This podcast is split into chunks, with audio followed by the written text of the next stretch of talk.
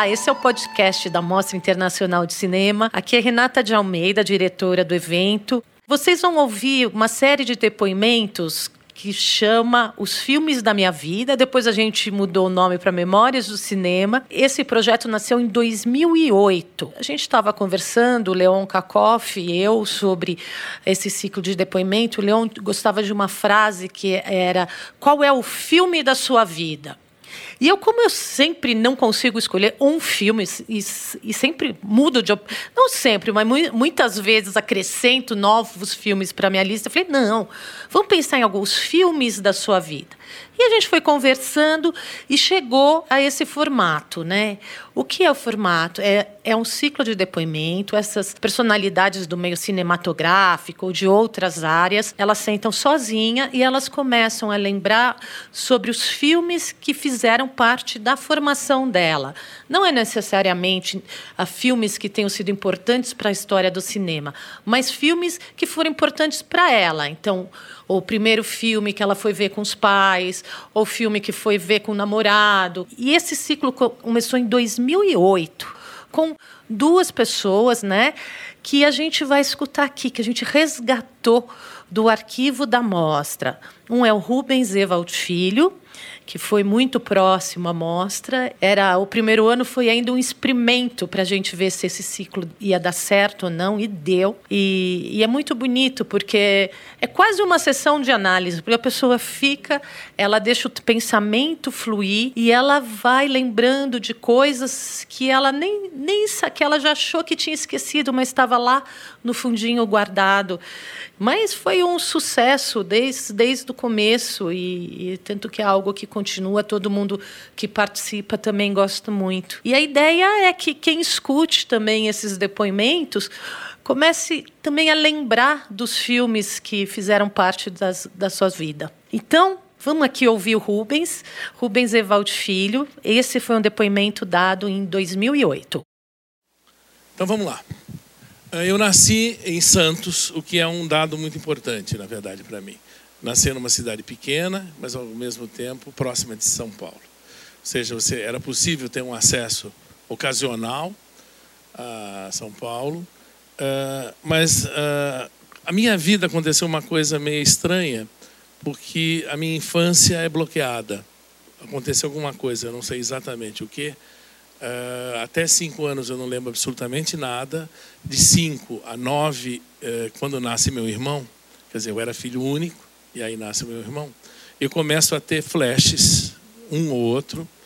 Uh, eu não lembro praticamente nada da história familiar, mas lembro dos filmes que eu assisti. Então, a explicação que com o tempo eu fui, fui adquirindo, na verdade, tentando racionalizar, já que a minha, a minha memória, meu jogo de memória era é, estranho. Eu, eu diria mesmo que são anos perdidos, se você quer saber. Foram anos que eu não tive. Até explico um pouquinho, é, explicaria, não sei como, magicamente, que eu não aparento a idade que eu tenho. Uh, eu tenho 63 anos. Uh, e tá para passar por uns 50 e pouco, né? Uh, fácil. Então, eu sei lá, eu acho que esses anos foram. Eu passei dormindo, ou alguma coisa assim. Eu não sei o que. Eu sei que foram doloridos, foram anos difíceis. Eu vou tentar explicar um pouco como era a estrutura familiar. Uh, era uma família de classe média alta, não era pobre. Quem conhece Santos, ela morava ali do lado certo da linha da máquina, que até hoje tem. naquela época era Sorocabana. Ou seja, eh, não era, Renata conhece, né? Então sabe que tem um pouquinho esse lado. É o lado mais pobre e o lado. Eu estava na divisa, exatamente. Sabe aquela Alexandre Herculano, onde passava o bonde 10? Então, mas era uma cidade agradável porque Tinha bonde, era uma cidade bonita. Eu acho ter nascido para o mar foi uma coisa que me ajudou muito. A minha cabeça abriu. A minha família, eles tinham. É, é uma coisa meio esquisita, porque eu no parto eh, eu teria morrido, teoricamente. Eu e minha mãe, na verdade, teríamos morrido. Ela passou um trabalho de 48 horas, ou até mais, de parto, e o médico deu como morto os dois. Uh, aí é uma, uma, história mitológica na família de que meu pai foi num, num, num barbeiro, o barbeiro disse, olha, você está com tal problema, tal, mas eu vou fazer um, uma reza, tal, espírita, né? E foi assim que nasceu. Essa marca que eu tenho aqui na, na testa, marcas que eu tenho aqui são do fórceps. Talvez explique esses meus anos conturbados até o parto traumático, mas não é uma coisa que eu consigo racionalizar muito. O que era muito claro ali é que eu tinha uma avó matriarca. Era uma avó, que eu não vou falar o nome dela, que Deus tenha bem longe daqui. Era uma mulher que controlava a família inteira, com, com não só mão de ferro, mas intrigas. Sabe aquela avó que chega assim para. A minha mãe e meu pai morávamos todos numa casa ali. Uh, embora pudesse ter dinheiro para outra coisa, mas não era, era controlado ali. Uh, sabe aquela avó que chega para a mãe e diz assim: hum, desse jeito esse menino não vai para frente nunca, não vai dar em nada, sabe? Era uma coisa de, de, de pôr você para baixo, sabe? Ao mesmo tempo, era uma uma educação extremamente repressiva. Era uma educação onde você tinha que ser extremamente educado, tinha que beijar a mão de todos os tios e tias, que era uma coisa que se usava, pedir a bênção, chamava, né? De tal maneira que eu nunca uh, brinquei na rua, por exemplo. Eu nunca tive um amiguinho. O meu é, eu era absolutamente fechado em mim, não tinha nada, não tinha irmão, era filho único. Uh, e evidentemente uma criança assim, ela também se torna desastrada já que ela acaba se tornando extremamente tímida, ela também não, não sabe se comportar em público. Você chega, não só você começa a se achar, evidentemente, gordinho, né? Uh, você começa a se achar inferior, você tem medo de tudo, você não consegue ir no. se quer falar direito em público. E esse ambiente repre, repressor sempre foi muito grande. Por isso que eu brinco sempre dizendo que a minha vida é uma mistura de a Rosa Púrpura do Cairo com História Sem Fim. A Rosa Púrpura do Cairo, porque uh, é a minha Farrow, você lembra, que ia no cinema e vivia todos aqueles personagens. Eu isso acontecia muito comigo. Eu realmente eu ia no cinema. O cinema para mim era a minha droga, era a minha válvula de escape, a minha maneira de fugir do cotidiano que era infeliz, digamos assim. Claro que para mim nunca saíram da tela, como aconteceu com isso, mas uh, era o momento onde a, uh, tudo que eu via lá eu queria viver, ser e vivia através deles. Eu era na época era Rolf Flynn, que, era ainda tinha uma coisa bacana que os filmes voltavam sempre, tinha reprises. Então você, com frequência, a Ingrid Bergman, por exemplo, a gente viu a carreira inteira dela, porque ela era muito popular no Brasil. Então você conseguia assistir filmes antigos, a minha família ia bastante ao cinema, me levava ao cinema. O primeiro filme que eu vi, eu não sei exatamente a data, mas foi Tarzan e as Sereias, com Johnny Weissmiller. Isso era no matinê baby do Cine Atlântico, que ficava na Praça Independência. É, esse, é engraçado que o Cine Atlântico, eu tenho ainda um sonho recorrente. Eu, de vez em quando, eu volto nele uh, e, e relembro a maneira que era. Porque para mim, para minha geração, o cinema era uma missa. Era a minha missa, era a minha maneira do, do, tinha um cerimonial até teatral de uma certa maneira, sabe? Era uma cerimônia. Porque você ouvia um gongo, boing, ou como é que fosse, era um vamos começar, era uma marcação de teatro quase, uma chamada para começar. Aí a luz diminuía devagarzinho em resistência vinha uma música, às vezes o cinema tinha inclusive um tema musical. O Iporanga de Santos tinha projeções dos lados também e, e fazia o caleidoscópio na tela. Aí a tela abria devagarinho, sabe? E passava um, um, curta-metragem, passava. Eu já não peguei mais o programa duplo, muito pouco. Mas. E nunca vi um seriado, acredita nisso? De, de, não, não sei como, não consigo entender que o Santos não passava no, naquele momento. Eu sei que eu não, eu não peguei aqueles seriados que as pessoas do interior ainda assistiam. Para mim não faz parte da minha mitologia. E mesmo o faroeste, aqueles faroeste que também eram seriados ou não, eu vi muito pouco. Mas vendo ali, a minha maconha era ver o filme, ali eu era o Fred Astaire, eu era o, o pirata, eu era uh, tudo aquilo. Claro que eu não virei o Fred Astaire, mas ninguém virou, né? Então esse, esse é, o consolo.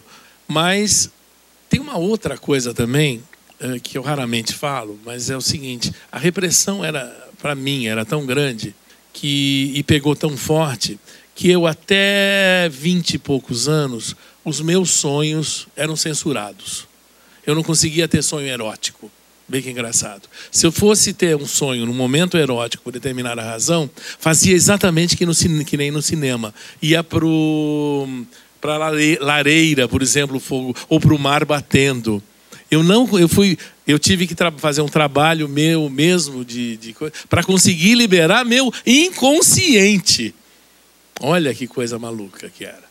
Ao mesmo tempo, havia um trabalho muito forte para eu não deixar virar uma pessoa moralista, ou, ou reprimida, ou, ou, crente católica de alguma, ou crente religiosa de alguma maneira. Porque há sempre essa tendência, né? Você procura de alguma maneira para te para sobreviver a isso.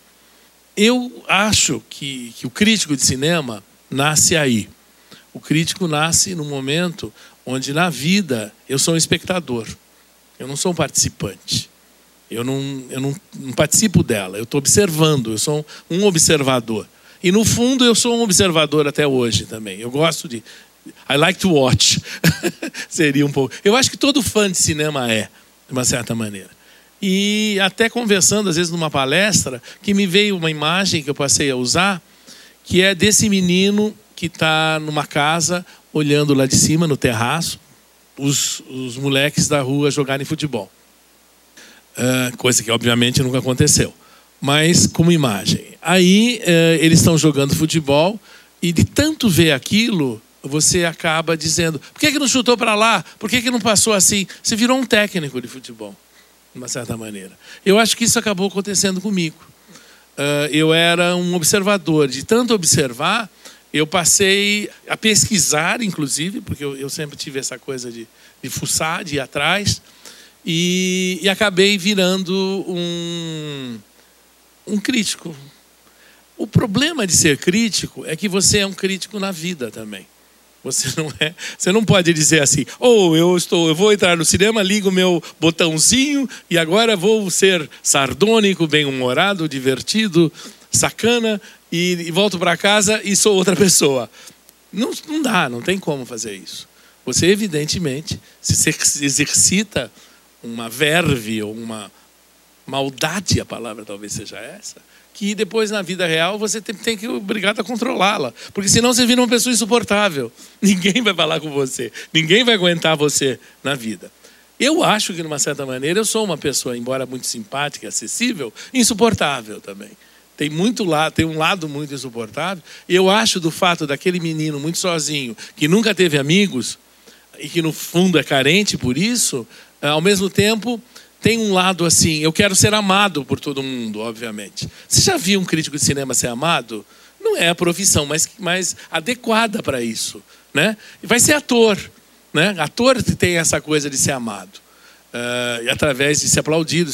E eu, era uma coisa que, a, que a, a timidez me impedia. E me impede até hoje de ser. Mas uh, é importante a gente ver que, que, eu, que eu, isso então aconteceu anos 50. Começo, eu tenho, eu nasci em 45, então eu ainda pego, na verdade, isso tudo começa a acontecer em 52, começo a ter um pouco consciência. Ah, eu ainda pego o final do sistema de Hollywood. Eu ainda pego os grandes estúdios, que começam a morrer justamente meados dos anos 50. E a gente tinha aqui no Brasil duas revistas muito importantes para mim que era uma chamada Cinelândia e outra chamada Filmelândia. A Cinelândia era. As duas eram tradução, eram licenciadas americanas. Uma era Modern Screen, que dava Cinelândia, que era um bom nome, né? Cinelândia já existia. Assim. No Rio tinha Cinelândia, em todas as cidades tinha um bairro dos cinemas que eles chamavam de Cinelândia. Eram editados pela Globo já, e a outra chamava-se Screen Stories, que é a Filmelândia. Essa Screen Stories que teve mais influência para mim. Por quê? Ela, a cada mês, a partir de 1954, ela publica a novelização de todas as estreias, de todos os filmes novos. Ah, quando eu digo novelização, ela faz o seguinte: ela transformava em contos ou pequenas novelas todos os filmes que vão estrear. Era uma época que as pessoas liam ainda, então elas gostavam de ler sobre o filme antes de ver o filme. No meu caso, eu não só gostava de ler isso e lia várias vezes, como também elas me deixavam ver coisas ou ler sobre coisas que a censura não permitia. Então, filmes de 18 anos que não dava para ver, você lia ali e você tinha a história. Mais curioso ainda é que esses, eh, essas revistas contavam, eram baseadas em roteiros originais. Quando fazia-se o filme, eles mandavam um roteiro para alguém fazer a novelização. Na mudança, na edição final, virava muitas vezes outra coisa. Então eu com o caderninho, eu já fazia isso, eu já dizia, hum, isso aqui foi modificado. Tá? E aí eu descobria depois que isso foi porque ele cortou, Passado Não Perdoa, por exemplo, o filme de John Huston, ele cortou um personagem praticamente inteiro né, na montagem final. Ou o produtor fez ele cortar, né? Então, isso eu estava sabendo que estava lá. A gente tinha na, na, na história. Essa revista, eu acho que foi a que mais me influenciou, porque quando chegou na hora de eu fazer esses caderninhos que vocês viram, comecei a dar as cotações. E tinha as cotações de Filmelândia, que basicamente era de 1 a 5, e é que eu uso, uso até hoje, de uma certa maneira. Tem um outro detalhe também importante: essas revistas não eram mera traduções. Elas adaptavam para o Brasil e tinha uma visão. Era feito por gente que gostava de cinema, e elas falavam de John Ford, de Frank Capra, dos grandes cineastas. E elas tinham colunas de cinema europeu permanente, semanal. Elas chegavam a ter, uma delas até de cinema argentino, uma coluna mensal. Olha que coisa curiosa. O que eu acho que foi muito bom, eu acho que é muito bom o Brasil, porque a gente eh, sempre teve uma, uma cultura cinematográfica cosmopolita. Aqui sempre passaram todos os filmes. Sabe, o cinema italiano a gente viu tudo até o cinema italiano praticamente acabar. O cinema francês a gente continua vendo, mas basicamente ainda de arte, até financiado um pouco pelo governo, que a Unifrança ainda existe, né, forçando um pouquinho o cinema comercial de francês, a gente viu tudo. Era Japão e, e América Latina, e particularmente Brasil, onde Jean-Paul Belmondo, Alain Delon, todos eles eram astros aqui também, de primeira grandeza. E os filmes faziam em pé de igualdade, sabe? É, chegavam mesmo aqui uh, filmes de cômicos regionais, tipo Cantinflas, os filmes mexicanos eram extremamente populares no Brasil. Uh, a Pelmex, que era distribuidora, era dona de salas e os filmes passavam no interior do Brasil inteiro. inteiro. Cantinflas era uma grande celebridade. E ele era o quê? O Mazarope uh, mexicano. Isso em todos os níveis. Cinema alemão voltou, as pernas de Sabina já passou, passava aqui no cinema. Tinha a França Filmes, uh, que, que exibia todos os filmes, e traziam também o que, tem de, que tinha de mais novidade uh, no mundo do cinema. E se deixou de ter, foi um pouco, até pela própria crise do cinema europeu. Né? E a gente tinha uma outra coisa fantástica, que nós também somos um dos pouquíssimos países do mundo que assistia o cinema japonês.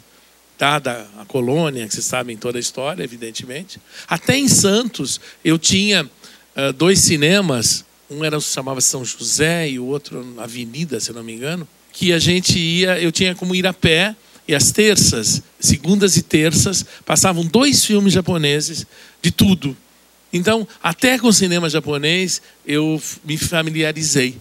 Os caderninhos que eu mostrei para vocês são extremamente importantes, porque eu organizei, sistematizei o meu, a minha admiração pelo cinema, o fato de ser fã de cinema. Então eu comecei a escrever um caderno, não sei exatamente a idade, mas já devia ter 11 anos, assim. E aí comecei a anotar, cada um, como vocês viram, o filme, depois o nome do, do ator, o nome do diretor só mais tarde. E nesses caderninhos que vocês viram, inclusive, ele vem posteriormente. Né? E a cotação. E a sala de cinema que eu vi que era importante.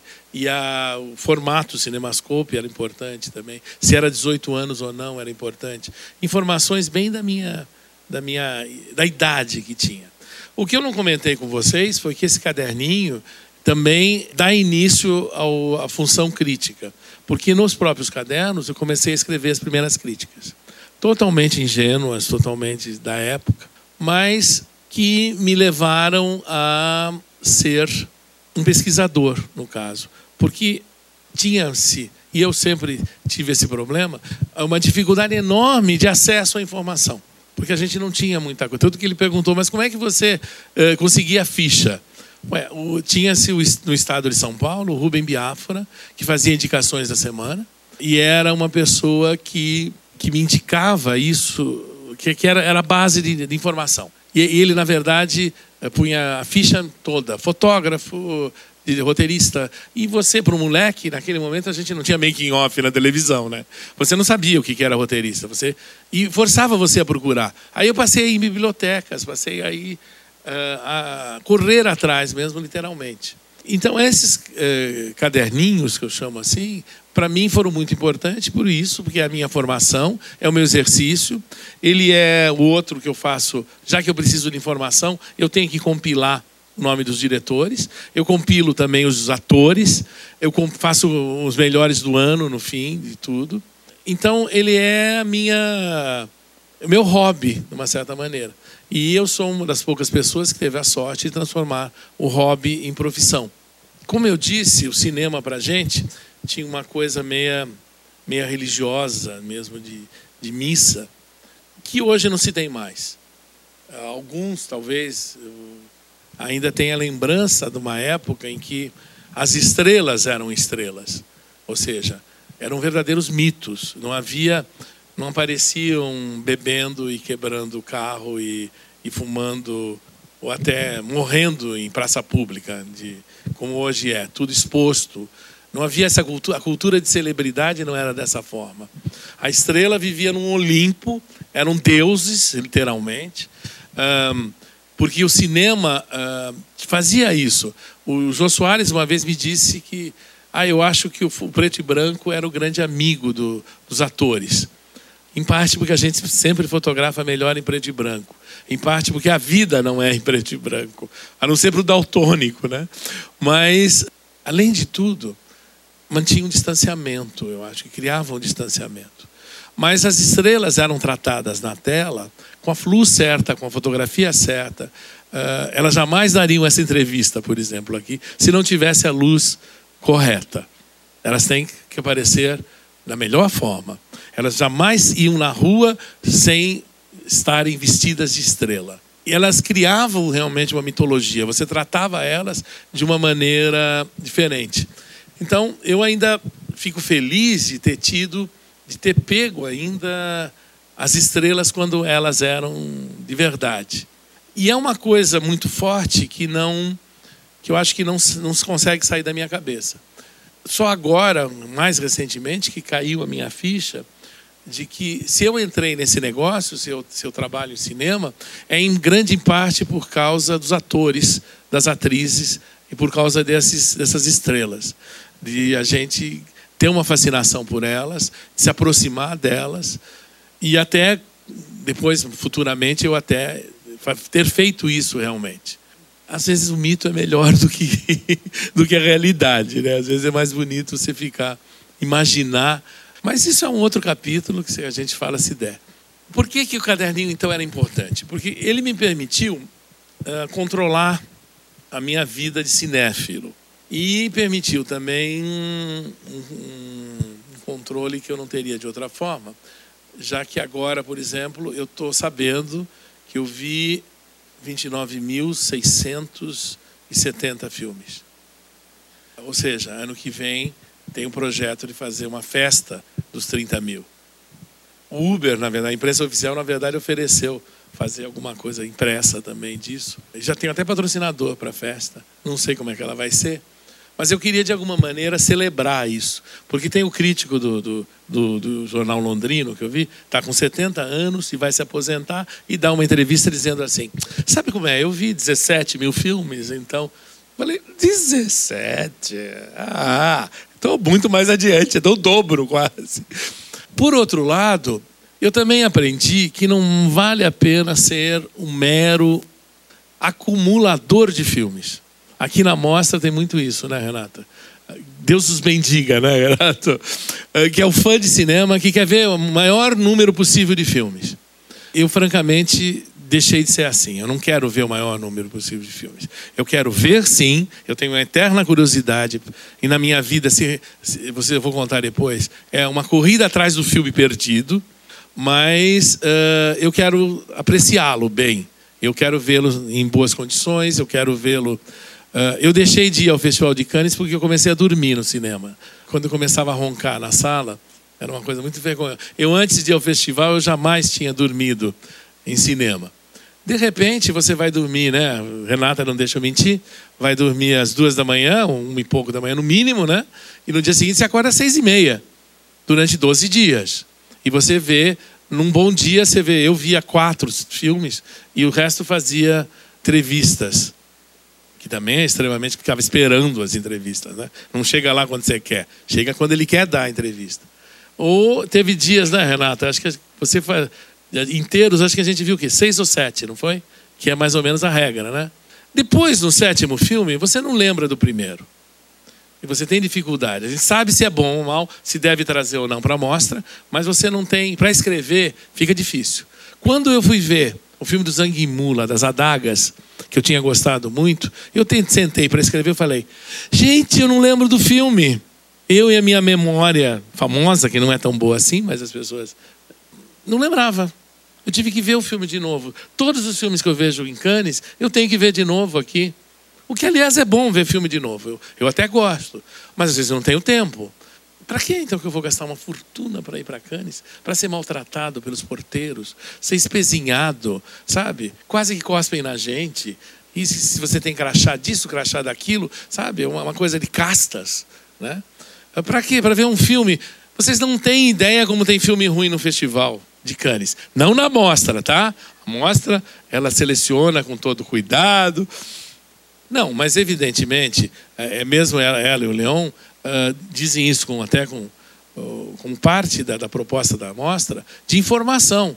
Vocês trazem filmes, às vezes, uma primeira cinematografia de lugares que é para a gente ficar sabendo. O filme pode ser mais ou menos, mas tem, tem uma importância. É, é, descobrir talentos, essa é a função dessa amostra. Não é a função de Cannes, a função é o melhor lá. Você supõe que é o melhor. Aí você vê um 22 filmes concorrentes, se escaparem dois, é um bom ano. Desses, 10 são muito ruins. Os outros são mais ou menos. E vão ser remontados depois. Além de tudo, o que obriga você a ver de novo. Quando ela me falou que o Revolution ia passar, e eu ia ter que ver de novo, eu falei: ah, meu Deus, aquilo é remediável, não tem como consertar. Não, eu vou ter que ver de novo. Pois é, eu fico pensando. E eu gostaria, e uma coisa que eu descobri muito ah, recentemente é o prazer de ver um filme bom de novo. Vale você ver cada vez. Tem certos filmes que eu vejo e quero ver. O Bergman, por exemplo, eu tenho tido enorme prazer em revê-los agora que está saindo em DVD até com uma certa disciplina, com certo cuidado. E são filmes que não sei se o mundo piorou ou ele melhorou, mas são até os filmes mais fracos dele são ótimos. Então, o cinema para mim teve uma importância muito grande desde criança, porque eu vivia aquele mundo de estrelas. Eu acho que não dá para separar de outra de outra forma. Então, não é os filmes da, da sua vida, mas o, o, cinema da minha vida que acaba sendo. Eu não sei se, se me recuperei do choque do primeiro filme em que eu chorei no cinema, que foi um filme que existe em DVD até, que é O Barco das Ilusões, o Showboat, com Ava Gardner, que até hoje eu amo. No Tets Entertainment tem essa cena. Ela é colocada para fora do barco porque ela é mulata, então ela não pode se casar com um branco. E aí ela vira prostituta e no final do filme ela toda acabada, se fosse possível, a bagageira acabada. No cinema americano era assim, punha duas olheiras aqui e você já estava morrendo de tuberculose. E acordavam lindas, né, tudo. Ou seja, a vida era muito mais bonita no, cinema do que na vida real. Essa é uma das coisas que eu descobri também indo nos, nas locações. Na HBO, depois no Telecine, eu fiz Paris várias vezes, fiz várias coisas, Nova Orleans, Nova York, Roma, nos lugares mais, até Miami, Buenos Aires. E é o que a gente, indo nas locações, o que a gente descobre que a Fontana de Trevi é uma bobagem, encravada no meio de prédios, pequenininha, nunca que é aquela coisa majestosa da Fonte dos Desejos, por exemplo. Ou do La Dolce Vita. Não é assim, tá? O cinema melhorou. A ponte de Brooklyn, de Manhattan, é muito melhor no filme do Woody Allen, Manhattan, do que lá. O Empire State, nenhum dos filmes feitos no Empire State foi rodado em locação. Então não é nada, você chega lá, é tudo fecho, fechado, para as pessoas não se suicidarem. Tem lojinhas, está cheio de lojinhas de, de, de, que tudo é isso, para vender dinheiro, vender, né? Vender brinquedos, vender que nem Disney. Lá é vender souvenir. Então, a verdade é que o cinema tem essa qualidade. O cinema é mágico. O cinema transforma a realidade. Quando eu fui a primeira vez a Casablanca, eu fiquei muito chocado de ver que Casablanca, cidade, nada tem a ver com Casablanca, o filme. Casablanca é uma cidade pintada de branco. O, o Casbah, é, hoje era moderno e pobre, sabe? Não tem nada do mistério do filme que foi rodado em Hollywood onde, aliás, a Warner descuidada também acabou com o cenário. Tem um, uma luminária que sobrou e o piano que eles conseguiram restaurar. Não tem mais nada também de Casablanca. Então, a Casablanca existe na cabeça da gente. Isso que é, que é bacana do cinema. Uh, eu já falei até, né, já está num outro documentário, que é a história de, de que o cinema nasce num defeito da vista humana. Então, o cinema existe porque a retina retém a luz por um décimo de segundo. Então, cachorro não vê, ET não vê cinema. A gente só, só o ser humano é capaz de ver cinema. E ele vai diretamente para a nossa imaginação, para o nosso cérebro, para a nossa cabeça. Ele existe aqui. E, eu, e, o que a gente faz dele é que é muito importante. Uh, Hollywood fez a cabeça de nós todos, e às vezes de uma maneira errada. É, evidentemente, o West Side Story foi meu filme preferido durante muitos anos, eu levei um abalo vendo essa montagem teatral agora aqui em São Paulo. Eu fiquei tão abalado, meu Deus do céu, que eu queria bater no diretor, queria bater em todo mundo. E o filme caiu de categoria também um pouquinho agora. Mas vocês se lembram daquela cena? Vocês devem ter visto o filme, espero que em widescreen, uh, onde o Tony e a Maria se veem no meio da, da, do baile, um em cada lado né, da tela grande e tudo para, o mundo some em volta. E a vida inteira eu fiquei esperando que acontecesse isso.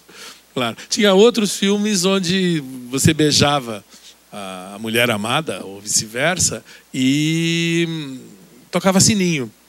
Filmes de Indiana Durbin, Sandra Dee, tinha essa história. Não toca sininho, gente. É, é um choque você descobrir que não é bem assim na vida, sabe? Que as coisas não são como o cinema mostra. E você tem a tendência de achar que sim. Por outro lado, o cinema é muito sábio, as pessoas não pegam as lições do cinema. De vez em quando, uma amiga minha liga e diz assim: Ah, eu estou namorando um homem casado. E eu digo: Ah, você não viu no cinema como é que termina? Vai dar certo. É a esquina do pecado. Vai acabar mal, porque, sabe? Ele, enfim, está tudo no filme. Todos aqueles filmes dos anos 50, Jenny Wyman, tudo, tudo aquilo foi, foi, foi mostrado. Susan Hayward também. Então, para nós, a esse conhecimento de histórias, de, de clichês, foi muito útil, se não na vida, pelo menos na arte, digamos assim. Porque quando chegou a hora de eu trabalhar, principalmente com o Silvio de Abreu, que tinha uma cabeça muito parecida, quando a gente começou a escrever roteiros e depois novela, coisa era um pouco assim: Rubinho, uh, me dá uma cena agora onde tem o divórcio. Ah, mas que é o divórcio? Divórcio assim, ah, eles brigam por causa da criança. Ah, bom, pode ser assim como em tal filme, pode ser assim como em tal filme, sabe? Então você tinha, graças à Filmelândia, graças aos meus anos de, de ler sobre cinema, eu tinha um repertório. É muito importante na vida ter repertório. É muito importante você saber uh, que a roda não precisa ser reinventada. A gente já está andando de carro. Gente não precisa a cada vez partir do zero. Já houve cineastas que fizeram filmes sobre o assunto. É engraçado que agora em teatro as pessoas têm um pouco essa cultura. Você vai fazer um filme sobre Hamlet, você vê todos os filmes do Hamlet. Você, você vai ver um filme sobre determinado assunto, você vê todos os filmes possíveis daquele assunto. Curiosamente, gente de cinema vê pouco filme. Eu acho que é absolutamente fundamental vocês verem muito cinema. Filme bom, filme ruim, filme dos mais variadas origens, aspectos. Até Manuel de Oliveira você deve ver, para aprender como não se faz. Mas não tem importância. Você tem que ver uh, o ruim, o bom, para você ter critério. Se você só viu porcaria, quando chegar a hora de. Você não é capaz de distinguir o bom. E muitas coisas uh, são como na vida. Deixa eu fazer uma teoria aqui. A teoria é a seguinte: o cinema japonês que eu via lá em Santos, muitas vezes me causava estranheza. Ou seja, eu via um filme do Toshiro Mifune, que ele grunhia, fazia. E o gestual, a maneira dele falar, tudo aquilo era muito novo para mim eu acho que eu só fui entender o cinema japonês depois de uh, ter experimentado e conhecido bem mais profundamente a comida japonesa. Não é porque eu escrevi um livro de culinária e cinema, não, mas eu acho que tem muito a ver. Eu acho que a porta para uh, você entender uma cultura é a culinária. É, é a maneira de. É, inclusive o ritual que você tem para comer. É, muda tudo. Se você come uma, maneira, um, uma refeição japonesa de verdade, você começa a entender o tempo, a maneira, o que é pegar no, no hashi, e aí vai. O que, é que eu estou dizendo isso? Eu sinto nas pessoas o medo do novo, o confortável do já conhecido. Quando fazem pesquisas e dizem assim: olha, eu quero um emprego público porque eu sei que vai ser para o resto da vida. Nada é para o resto da vida, gente. Não é assim. O que você tem que ter é a curiosidade pelo nunca visto. O que você tem que. Eu tenho uma insaciável hum, conhece, vontade de conhecer novos sabores, sem ser doentio. Mas se eu acho que se eu fui bem sucedido na carreira, é porque eu sou extremamente obsessivo. Eu acho que vocês precisam ser obsessivos no que fazem. Tem que sim, tem que em determinado momento ir lá atrás, sabe? Procurar uh, o que você deseja fazer. Uh, e aí lutar sempre, e não para nunca. Me irrita profundamente críticos, até alguns com qualidades, eu não vou falar o nome, mas vocês vão descobrir, uh, que nunca vê série de TV. Nunca viu série de TV. Desculpe, hoje em dia, o que há de mais interessante e criativo no cinema americano são as séries de TV. Você tem que acompanhá-las. Sim, é importante. Sim, elas têm o papel hoje que o filme B tinha antigamente eh, na indústria do cinema.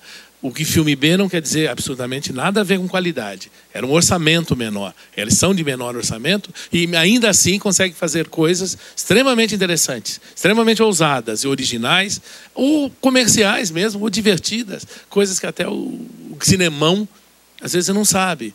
Uh, eu, eu acho que, de uma certa maneira, é falta de tempo, mas é também um preconceito. Então, uh, não ter, não, não ter, acabar com preconceito, eu acho que é uma regra número um. Não pode ter.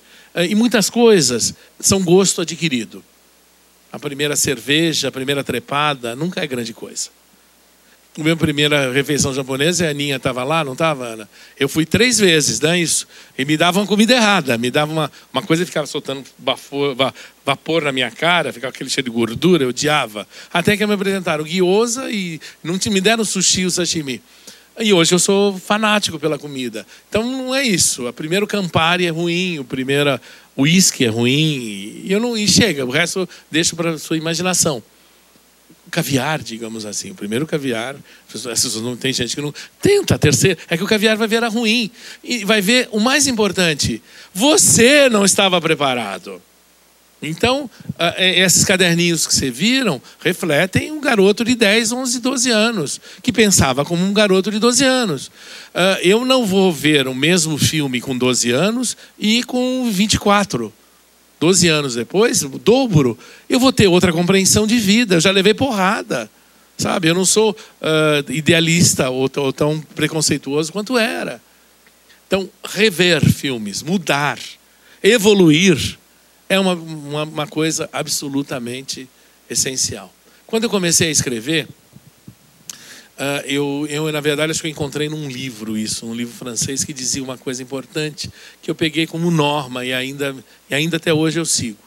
Eu acho que não, se tem, não tem sentido você escrever sobre arte, ou qualquer forma de arte, se o, o que você está criticando não tem a defesa do ser humano. Se você encontra uma obra, seja qual for, que, é, que trata o ser humano como escravo, como animal, o que vilipendia o ser humano, o que defende a violência, que, é, que, que está do lado do mal, por favor, a sua obrigação é denunciá-lo. Isso. Sua obrigação é defender, porque se, se não tem esse lado, é, é, é de salvar a própria pele. A gente tem que ter, no mínimo, uma defesa do ser humano. Se um filme tem tons fascistas ou qualquer coisa que faça, ou, ou defende qualquer tipo de colonialismo, qualquer coisa que, que seja contra a liberdade, contra o respeito ao ser humano, por favor, precisa, é fundamental que você fale mal de alguns filmes do, do Clint Eastwood, alguns filmes que abusam da violência, alguns filmes que não têm, uh, que trivializam o mundo moderno. E isso, infelizmente, é muito mais comum e, e, há filmes hoje em dia que, que as pessoas. Desculpe, mas eu vi um filme chamado agora uh, House Bunny, A Casa das Coelhinhas, se não me engano, que é um convite à prostituição. E no fundo ele está dizendo: menina, vai se prostituir que é uma vida ótima. Está dizendo completamente o oposto. E não teve um crítico que falasse alguma coisa contra. Nem lá, nem aqui. As pessoas ficaram completamente malucas, elas perderam noção de valores. Hoje em dia não tem valores mais morais. E olha, eu não sou nem religioso, eu não, não sou evangélico, não quero ser, por favor, não venham me converter. Mas se você não tem um determinado valor moral, uh, ou, ou, seja filosófico ou não, não, mas de alguma maneira você tem que substanciar a tua existência. Para que, que você existe nessa porra desse mundo? Alguma razão tem que ter. E uma delas é a defesa da, do, do ser humano. Eu, eu não consigo entender que na minha época a gente ainda pegava, a gente procurava o belo. Qual era o modelo? O modelo é chegar, tentar ser o mais bonito, o mais sensível, o mais delicado, a melhor tipo de música, como sonoridade, como, como arranjo, como. Uh, você procurava ouvir a música clássica porque ela tinha uma maior uh, como é que se diz, complexidade musical, digamos assim. Eu estranho muito que a gente viva num mundo onde é glorificado a baixaria, a violência, a marginalidade, onde ser marginal, imitar negro americano de rua é coisa boa. Sabe? Onde nossos modelos são. Uh, e se há alguma coisa contra esses filmes de brasileiros, Cidade de Deus, que é ótimo, mas uh, os filhos dele já não são. Quando alguém me diz, eu, eu, defendi muito esses filmes, mas de repente alguém, um produtor me disse semana passada que ah, são os únicos filmes que eu consigo vender no exterior. Opa, então tá errado, né? De repente virou nosso filme de ação, virou comercializou, virou não, não, já não tem mais a seriedade. Esse culto do feio, do trash, do, da merda, a mim me incomoda muito, para dizer a verdade. Eu sou capaz de rir do trash. Mas, gente, o trash está lá, deixa, deixa ele. Eu quero. Por que não se, não se prestigia o bonito? Por que se quando, quando vem o, um filme um, que, que, tenha valores melhores, eles são enxovalhados e ris, ris, ridicularizados pela crítica também? Alguma coisa está errada. Alguma coisa está errada. O mundo pode ter, ficar pior ainda, gente. E nós estamos fazendo. Eh, eu acho que a imprensa, em geral, está dando uma grande contribuição para isso. para torná-lo tornar o mundo uh, sem valor. Recentemente, uh, assistindo esses blockbusters, que as pessoas têm muito preconceito, mas que, sei lá, o Batman, o último Batman, por exemplo, ele tem valores morais. E ele discute esses valores morais, curiosamente. Assim como os últimos filmes baseados em quadrinhos. Você vê crítico falando nisso? Não, você vê crítico falando de uma adaptação foi muito fiel, porque agora ele o Batman sofre muito, ele já é um marginal. É o elogio da marginalidade. Não, o que importa no Batman agora é aquela, aquela escolha moral que se põe: explode ou não explode a barca? Qual das barcas? Sabe? No fundo, a figura do, do Heath Ledger lá, do Joker, ele é até extremamente perigoso, porque ele, ele cria copycat, ele cria pessoas imitando aquele tipo de coisa. Uh, então, eu acho que as pessoas não sentem o poder que o cinema tem. O cinema é muito forte, ele ainda é muito forte, ele ainda faz as cabeças, como fez a cabeça da minha geração. Só que a minha geração ainda procurava esse belo, fosse o belo das estrelas, que se vocês forem procurar hoje, ainda são eram incomparáveis, porque havia toda uma máquina em volta delas para torná-las perfeitas. Ou seja, ninguém era perfeito, mas na tela elas se tornavam. Então, o que me marcou muito, e eu preciso ser honesto com isso, são as estrelas, na verdade. Isso numa gama extremamente ampla. Elas vão desde de ingênuas, que eu acho. Por que eu gosto também de ingênua? porque eu acho que a leading lady, a atriz que faz o papel principal, a mocinha, é um papel muito ingrato, porque ela não tem grandes cenas. A amiga é um papel bom, porque ela faz as piadas. E ela, ela é feiosa sempre e tem as melhores cenas. A amiga é seja bela e cala a boca, sabe? Porque você não faz mais nada. Como o galã também é muito ruim. Mas aí já não tinha muita simpatia pelos galãs, para dizer a verdade. verdade. Mas as meninas, sim. Em parte, a Debbie Reynolds eu, eu, eu, eu gostava, porque ela tem uma qualidade que a mim me, me é importante. Ela tem uma energia, uma vivacidade, uma vitalidade que é difícil encontrar em outras. Não é exatamente uma beleza, mas ela tinha uma energia aos 17 anos de Cantando na Chuva e Flor do Pântano, que ela tem hoje aos 77 anos. Uh, eu, eu, admiro muito pessoas que, que tenham essa. Se vocês verem a Inconquistável Mole, ela faz um número de atlético absolutamente difícil de fazer, uh, de, de, de, circo, de uma certa maneira, uh, sem cortes. E ela nem sequer é bailarina, tem formação, ela, ela fez aquilo na força de vontade. Isso eu também chamo de talento, sabe? E um senso de humor que desenvolveu. Essa é outra coisa que eu preciso falar também muito, como o humor é importante para mim. Que é outra coisa que eu acho que, a crítica não dá o devido valor. Bom, voltando a falar de ingênuas. Ah, então, no meu panteão de estrelas, tem algumas que eu realmente, de uma certa maneira, venero o termo. Uma delas seria Bette Davis. Eu acho que Bette Davis ela tem uma ela a mulher que todo mundo gostava de odiar.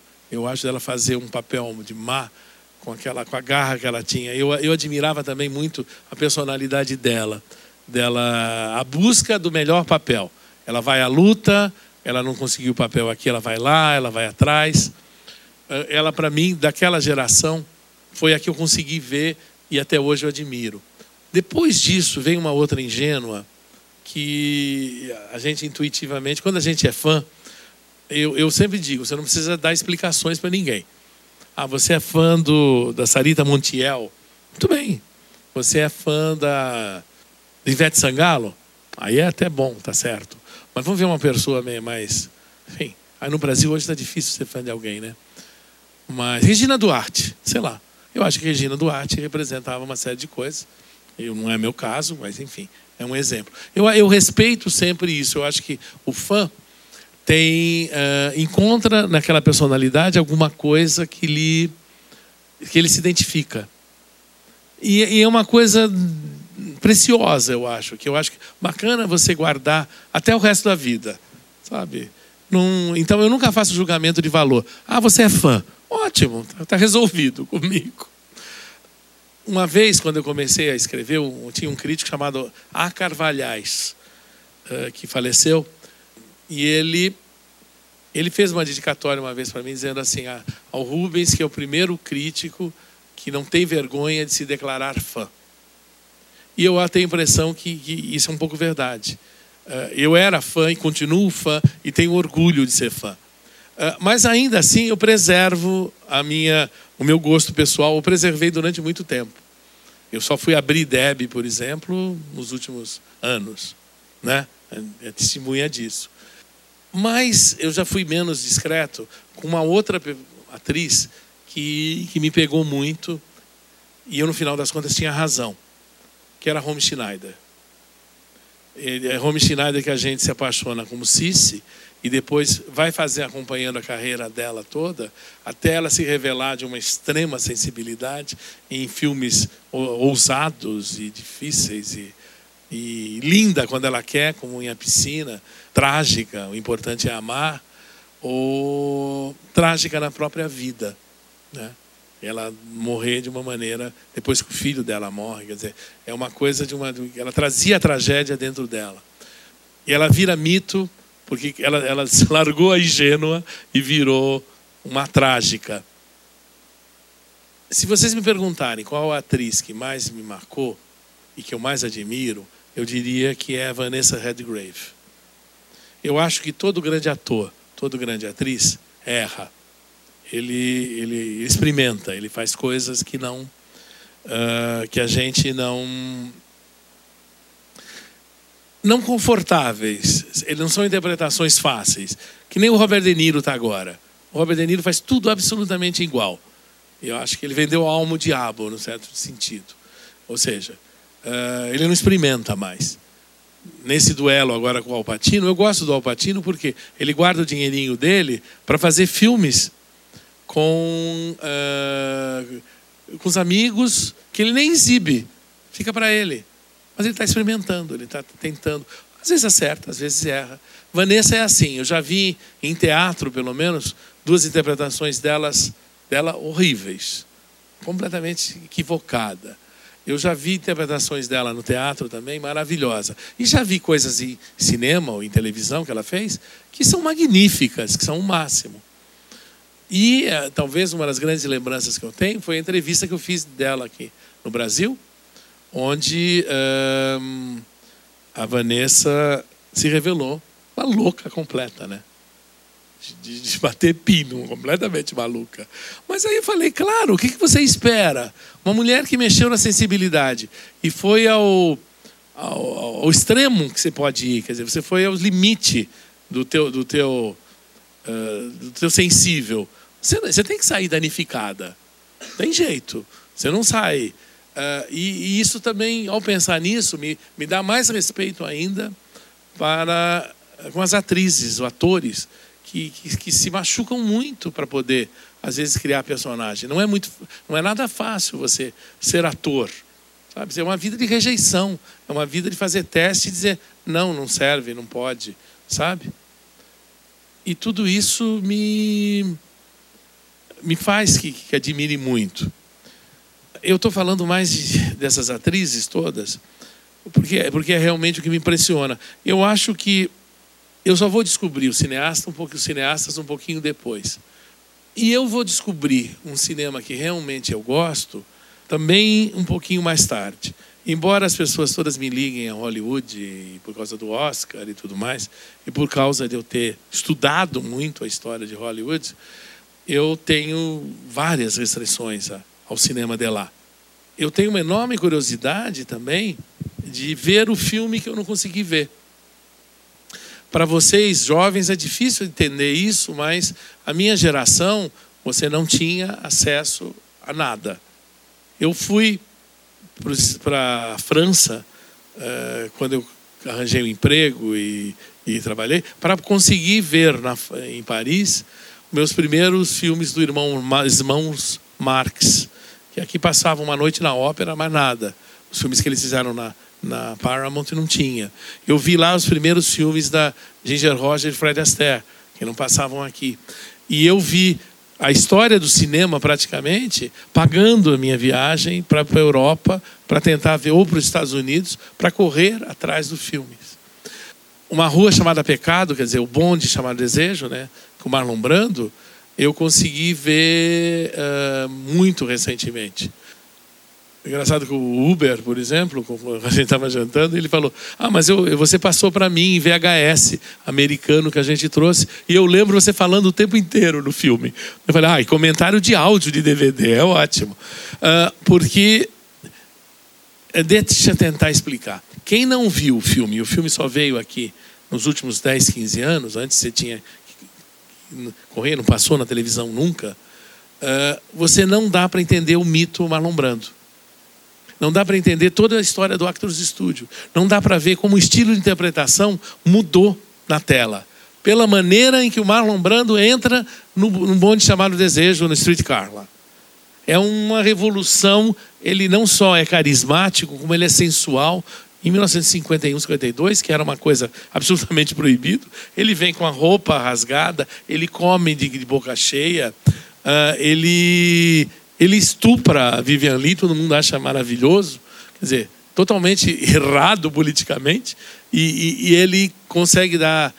Eh, ele, ele, ele é o ator moderno, na verdade. Mas se você não viu aquele trabalho, não dá para entender outros que chegaram aqui, onde ele era uma caricatura, ou, ou é neutro, como o Napoleão que ele faz com, por exemplo, no Desiré, que não é nada.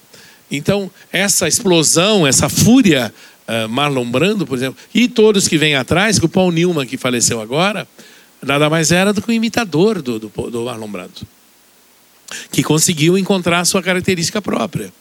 Mas não dá para entender James Dean sem ter visto aquilo. Então, quando eu falei em repertório, é importante que as, todas as coisas tenham uma conexão com a outra. Eu gosto muito do Martin Scorsese. Às vezes a obra dele é regular, mas eu sinto nele sempre uma paixão por filmar. Eu gosto de cineastas que têm isso. Para mim, se expressa pelo uso do movimento de câmera, pelo traveling. Eu acho que Sérgio Leone é o máximo, porque ele usa aquela, aqueles movimentos de câmera. No Faroeste, ou não era uma vez na América, onde ele tive ter feito, é o máximo. O Scorsese tem uma outra coisa. Ele é um grande conhecedor da história do cinema pelo menos no cinema dos anos 50 para cá, quando ele era moleque. E ele tem umas mesmas influências que, que eu, e ele acabou se tornando, na minha opinião, o melhor crítico de cinema dos Estados Unidos. A história que ele faz do cinema italiano, a história que ele faz do cinema americano, é uma beleza, porque é sem preconceito, é pessoal, eh, e ele diz: Olha, eu admiro tal diretor, porque ele soube colocar a câmera de tal jeito, sabe?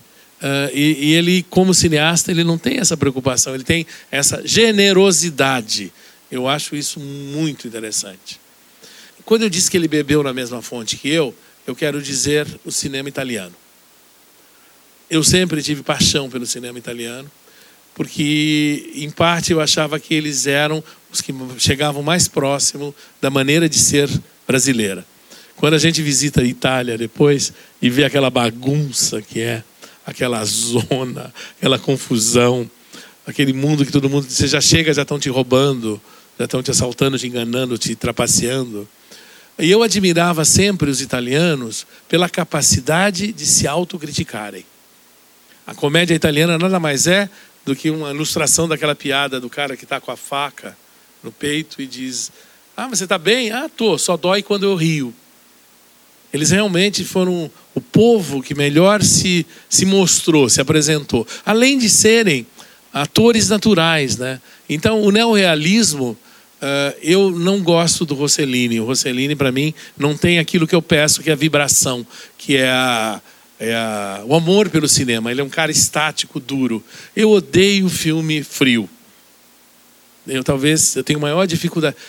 Eu não acho que Bergman seja frio, por exemplo. Ele pode ser escandinavo, mas ele, as emoções que estão lá são muito fortes. Ele vai muito dentro do, do, do ser humano. E eu acho que o italiano uh, era o que iria, ia melhor.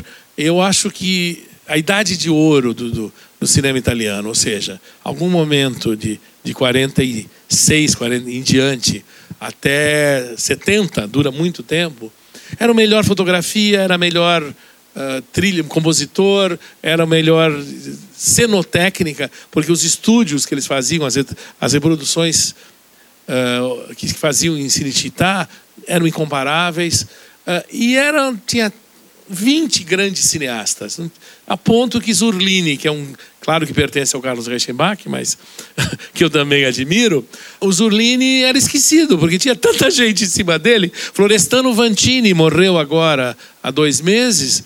Eu fui procurar, gente, ele tem pelo menos três grandes filmes. é um cara que ninguém tem a menor ideia quem é. Nem na Itália também se lembram dele. Por quê? Porque era tudo tão bom que, claro que o padrão subia. Não é, é, é você quer gostar do cinema italiano hoje, mas e, e não tem muito como, porque você vai ver qual é esse filme italiano que eu gostei agora do do papai, não, meu irmão tem um meu irmão tem um filho único, que é um filme que tem essa qualidade cálida, uh, sensível, política, criticando a política, atores ótimos, populares, com cara de gente, do cine, que o cinema italiano é maravilhoso, mas não tem mais a qualidade técnica. A fotografia é precária, a montagem é precária, a direção, o cara não sabe muito bem como narrar a história. Uh, se foi o grande momento. E o Cinema Paradiso, o filme, né, de uma certa maneira, diz um pouco isso. Né? É, um, é um mundo em extinção, ele acabou, ele, são dinossauros que tem, estão, lá. E muitos desses grandes filmes uh, não chegam aqui como devia. Eu tenho uma enorme admiração, que para mim representa a Itália, é o Vittorio De Sica. Não só como ator, como personagem, tudo se mistura nele. Ele como ator, Pão Amor de Fantasia, aquele que ele fazia o Mareccialo. Ele era uma figura tão humana, mas ao mesmo tempo um conquistador, meio vigarista, sabe? Ele, e aí a gente fica sabendo que ele era viciado em jogo, né? Ele perdia tudo no jogo. E aí fazia filme para pagar as contas dele.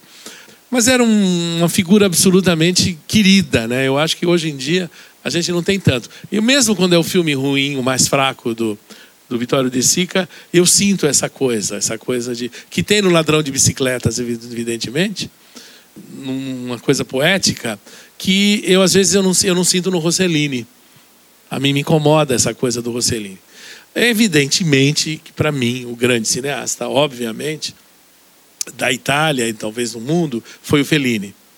Eu acho que Fellini ultrapassou um pouquinho isso. Os primeiros filmes dele têm essa coisa cálida italiana, que tinha em outros cineastas também, Mauro Bolognini, outro esquecido, que é um cara que precisava ser descoberto, tem, tem filmes muito bonitos. Se a gente for lembrar de Risi, enfim, que faleceu também agora há pouco tempo, todos eram bons. Mas o Fellini é o único que deixou de ser um cineasta e foi um artista, na verdadeira acepção da palavra, que ele criou um universo próprio.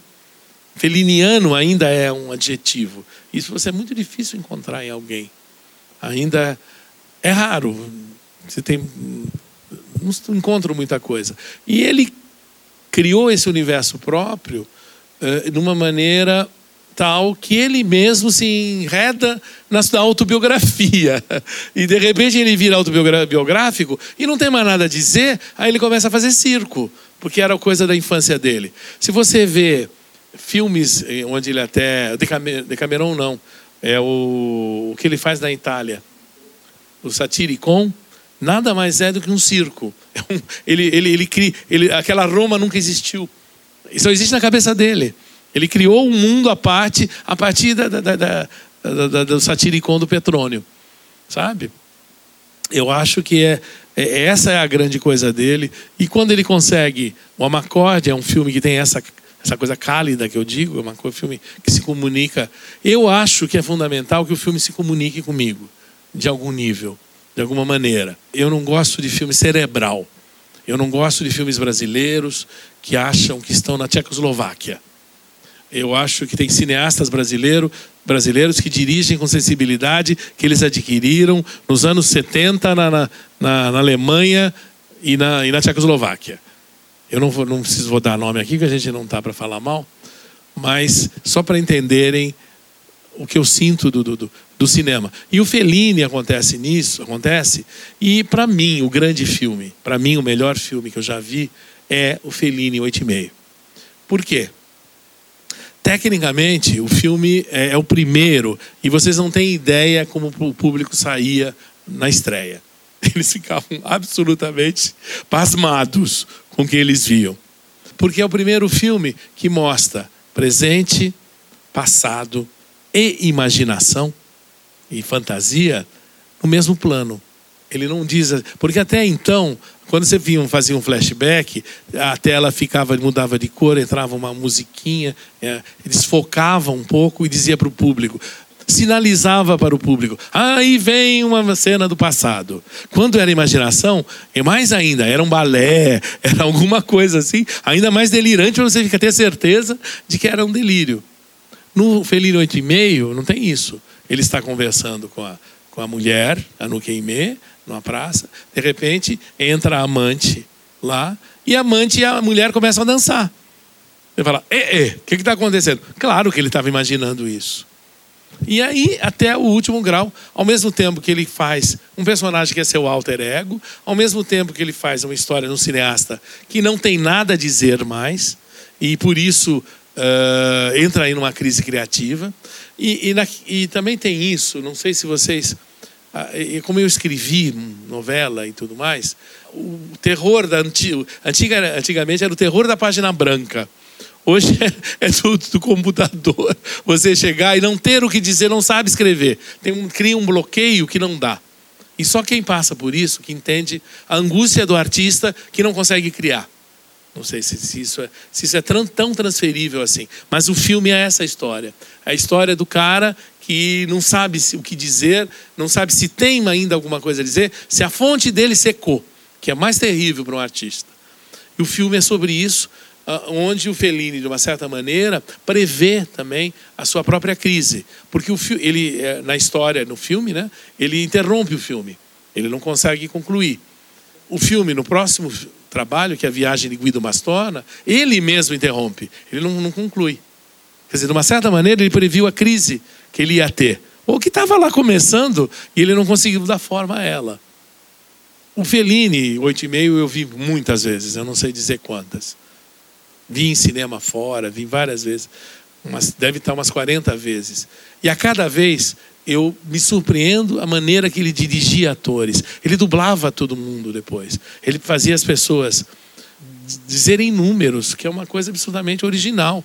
Ele pegava uma pessoa na rua que tinha uma cara boa e fazia a pessoa andar. Se você reparar, em geral, é, a câmera vai andando e as pessoas entram e saem dela. Essa é a marcação feliniana. E ele fazia as pessoas dizerem um, dois, três, quatro, cinco, em determinado ritmo. E depois ele dublava e punha o que queria.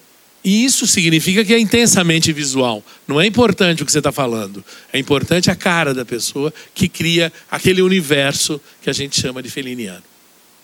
Eh, me decepcionei com Fellini? Sim. Eu acho que o fim da carreira dele. O fim nunca é bonito, né? O final sempre é meio trágico. Eh, e do Fellini, ele já, ele mesmo não tinha mais a dizer. Ele passou a se repetir e tudo.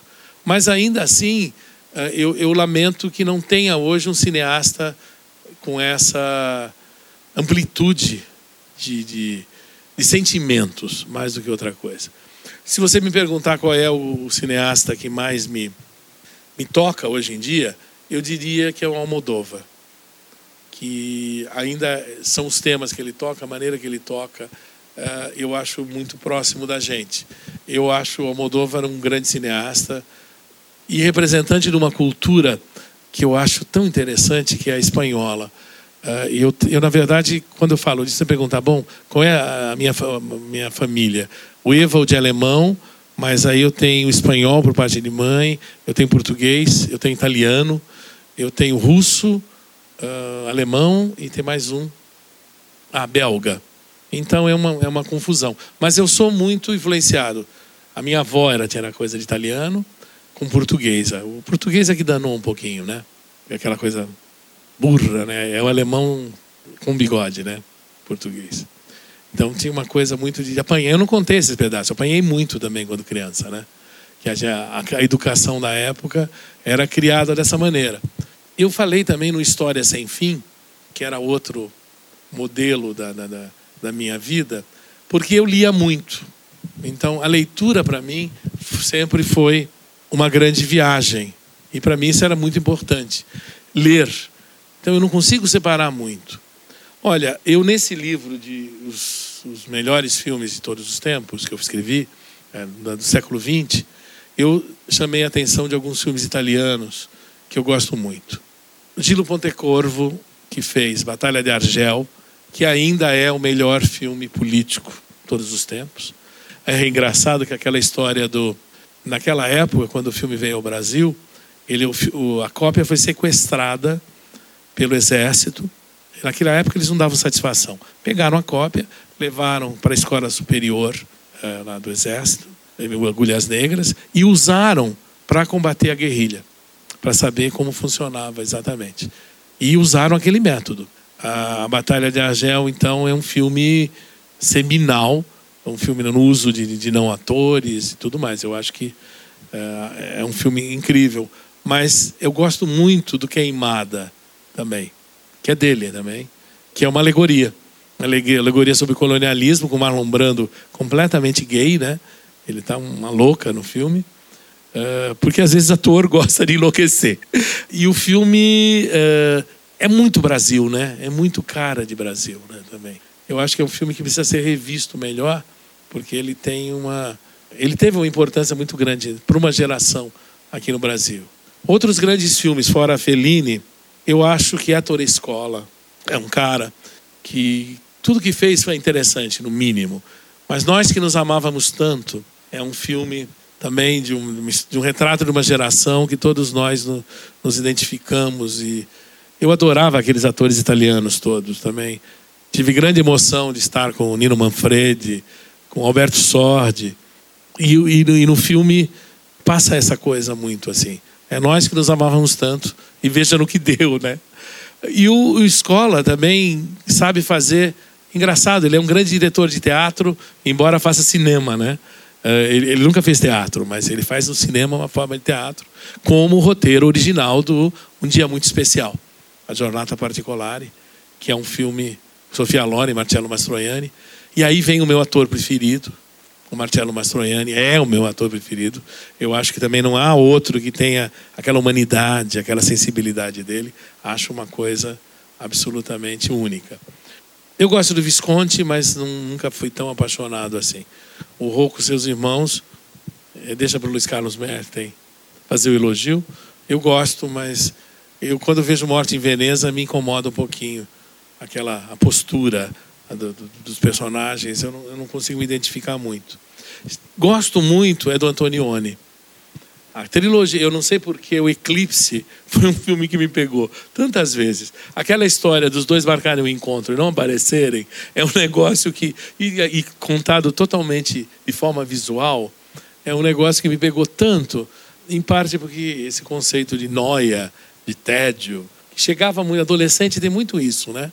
Tem muita, ai, como a vida é triste, como a vida é chata. A gente acha isso. E é embora o grande filme dele seja Blow Up, que ainda é a obra-prima do Antonioni. Mas ele tem essa coisa também da ao mesmo, ele botava todo mundo andando, mas ele às vezes parecia chato, mas ele tinha um domínio da narrativa, da linguagem, que também é muito difícil encontrar hoje em dia e isso derruba. O filme não precisa. Pode ser chato, desde que seja alguém que sabe o que está fazendo. Então, às vezes, eu lembro, estou olhando para a Renata e lembro do Angelópolis, do que é o, o diretor grego, que às vezes ele se move com absoluta lentidão, mas com tal controle, com tal sensibilidade, que não dá para não gostar. Eu acho que, que, que, que não são excludentes. Né? Eu acho que está certo. Eh, os que dizem que chato não é uma medida para para se gente uh, avaliar a obra de arte. Não é por aí. Alguns dos grandes filmes são chatos, e por que não? Outro filme italiano que me marcou muito foi A Noite de São Lourenço, dos irmãos Taviani. Eu gostava muito dos filmes que eu fazia. Ele fazia. Bom, como eu disse, os grandes clássicos do cinema americano a gente não conseguia assistir aqui. Fomos ver o Casablanca no Cine Marachá, com uma cópia que o Moya conseguiu. Isso já era crítico há mais de 10 anos, ou seja, não é um filme que eu possa dizer, tá, é, talvez seja o melhor que, ele, que foi feito. Mas não era um filme que passava, que não exibia, não era um filme que fez a minha cabeça. Não dá para dizer isso. Eu estou encontrando um filme aqui que marcou muito, que vocês encontram em DVD, chama-se Cinzas e Diamantes, do Vaida, que é um filme de uma, de uma beleza também, de uma e ao mesmo tempo da Polônia, né, saído num país devastado, onde ele analisa um pouquinho o que é colaborar, o que não é, o que é que ficar, o que não é ficar. Então, outros cineastas que eu sempre admirei muito. Cada vez eu gosto mais de Buñuel. Eu acho que Buñuel também é um, era um. Quanto mais velho, melhor ficava. Gente, como ele era divertido, como ele era sacana, como ele era corajoso, como ele era fiel a ele mesmo. Uh, eu acho que se pudesse, o Buñuel era, era, era tudo para se, se, se ver e analisar. E um cara que não também não se preocupava em mexer com a, com a câmera. E o, que o último filme dele que ele faz, né? Obscuro Objeto do Desejo, é, que ele põe. Cada, cada sequência é uma atriz fazendo o mesmo personagem. E você sai do cinema e fala assim: bom, qual das duas você gostou mais? E tem pessoas que dizem: por quê? Elas não percebem. Gente, isso é brilhante, né? Alguém que tem essa sacada com a idade que ele tinha, naquele momento que tinha. De Truffaut, Truffaut, olha, por exemplo, morar em Santos, eh, às vezes impedia a gente de ver certos filmes que não passavam lá.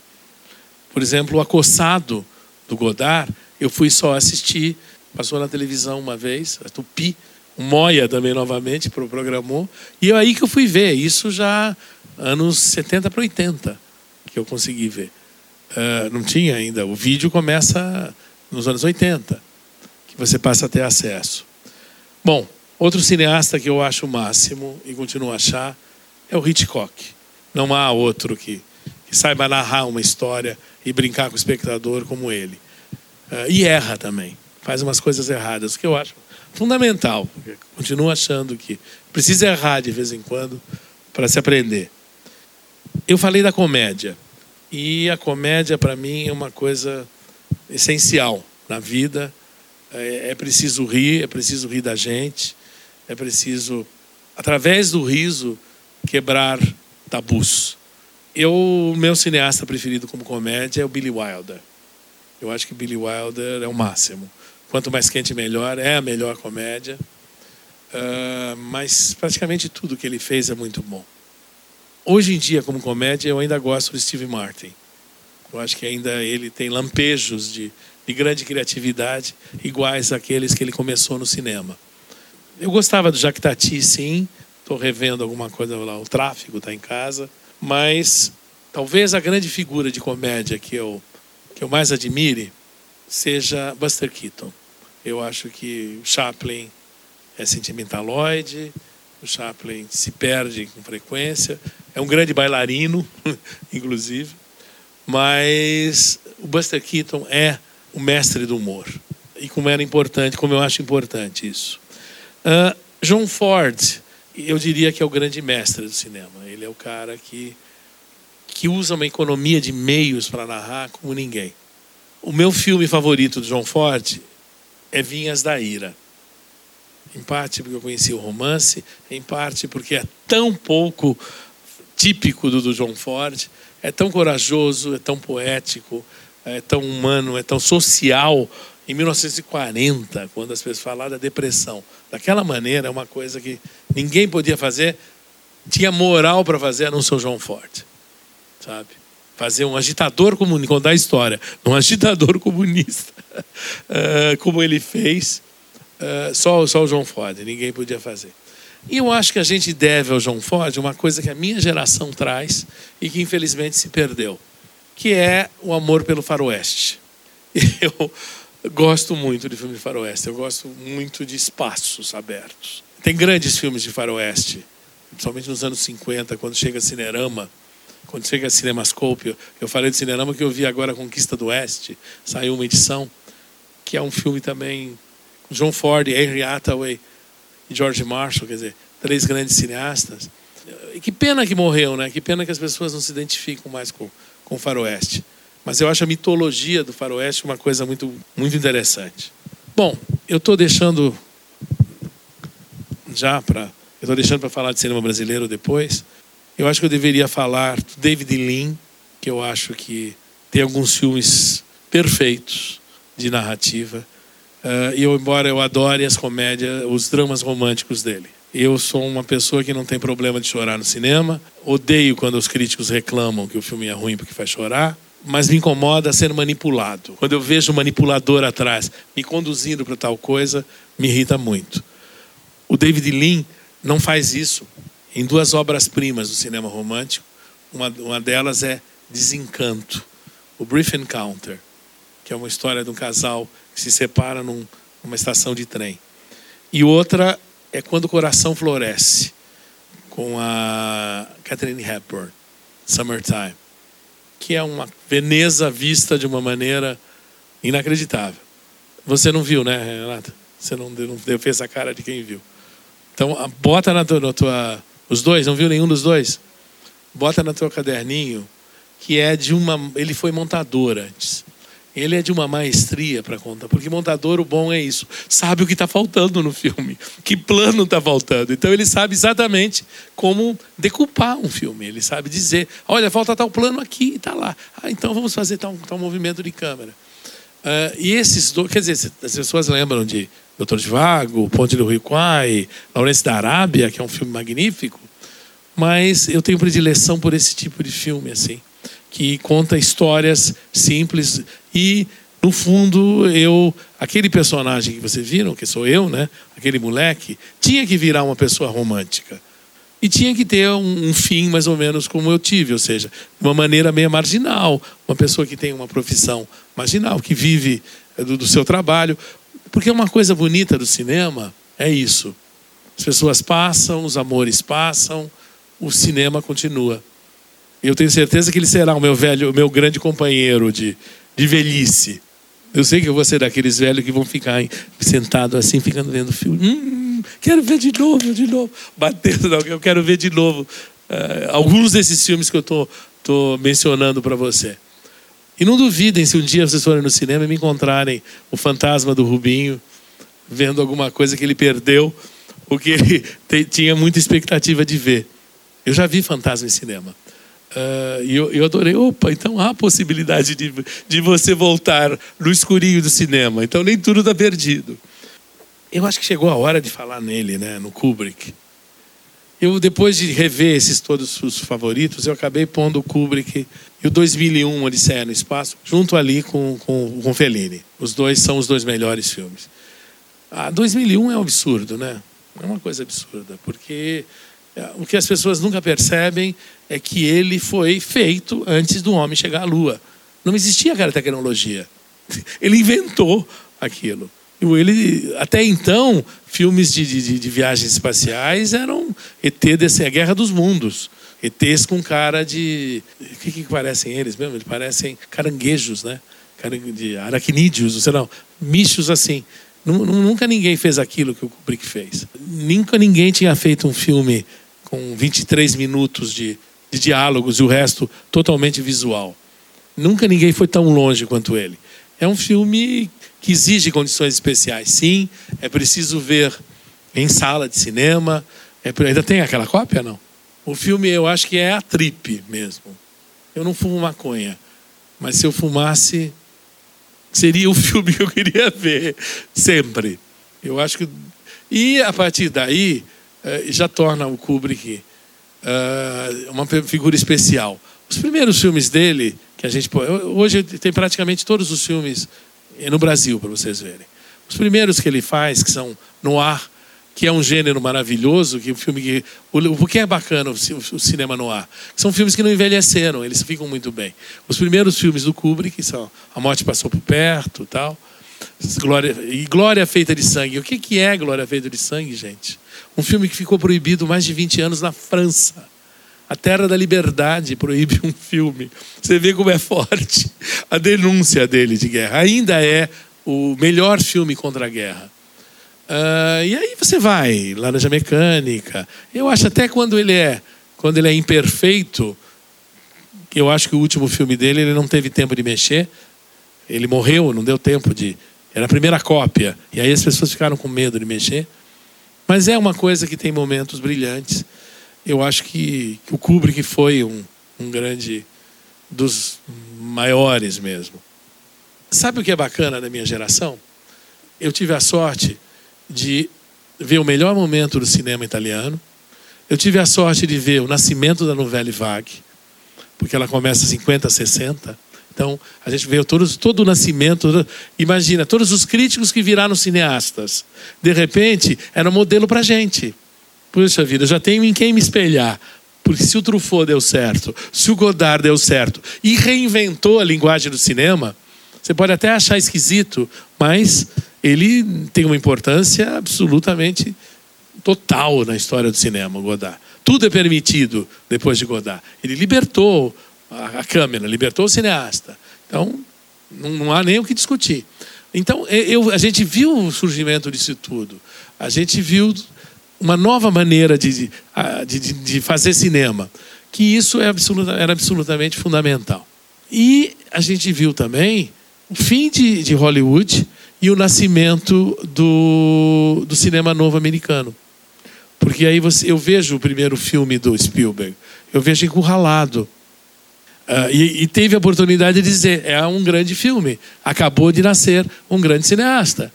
Eu vi o primeiro filme, eu cheguei a ver, inclusive, o primeiro filme do Coppola que passou em cinema de sacanagem, que na época não tinha, mas era, passava filmes de, de mulheres, de nude, de mulherzinhas peladas.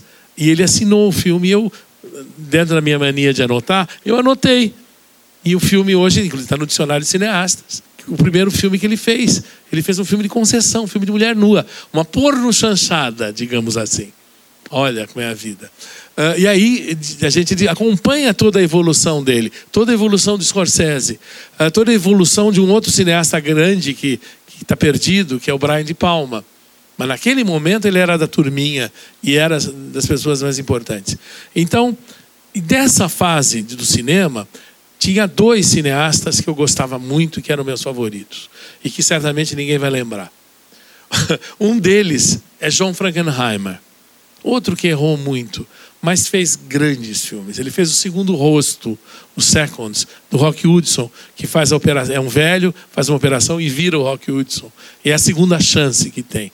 Ele faz filmes tecnicamente brilhantes, como o Grand Prix.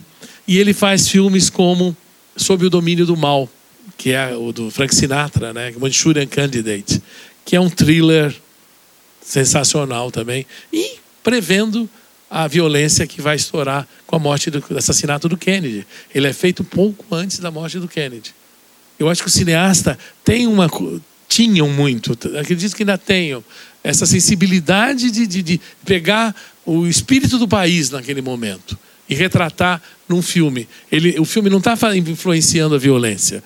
Alguns deles, como é o caso do Sob Domínio do Mal, está captando a influência que está no ar e que vai explodir malgré lui, apesar dele, em breve. O outro que eu gosto muito, que é mais ou menos da mesma geração, é o Sidney Lumet. Está trabalhando até agora, né? fez recentemente o um filme lá. Antes que o diabo me carregue, né? não me carregue. O diabo descubra que você está morto, não é isso? Que é bem bacaninha o filme, né? Mas 12 homens uma sentença, um cara que estreia com 12 homens uma sentença, que é uma maravilha. E depois também errou muito, acertou muito. Um Dia de Cão é um filme maravilhoso. E também dessa geração. A Network, o Rede de Intrigas, ele no fundo é um retrato do que é a televisão hoje. Ele falava naquela época, em 70 e pouco, sobre reality show, que as pessoas só fazem hoje, usam e abusam. Então são duas pessoas que eu não queria esquecer. Tem um terceiro, que Robert Mulligan, que fez filmes muito interessantes e fez um dos meus filmes favoritos, que é Verão de 42. Houve uma vez um verão, que eu acho um filme de uma sensibilidade incrível. É engraçado que eu mesmo quando garoto, eu sempre, quando pensava em fazer cinema, eu nunca pensei em ser um revolucionário da linguagem. O meu modelo era um cineasta chamado William Wyler que era o grande, fez Ben-Hur, mas já é um filme mais fraco, Ben-Hur. Era o, dire, o, diretor favorito de Bette Davis. Ele, Morro dos Ventos Uivantes que ele fez. Ele era o, o, o diretor perfeito, o que fazia absolutamente perfeito. Contava uma história como ninguém. E eu tenho uma admiração ainda por esse tipo de, de cineasta.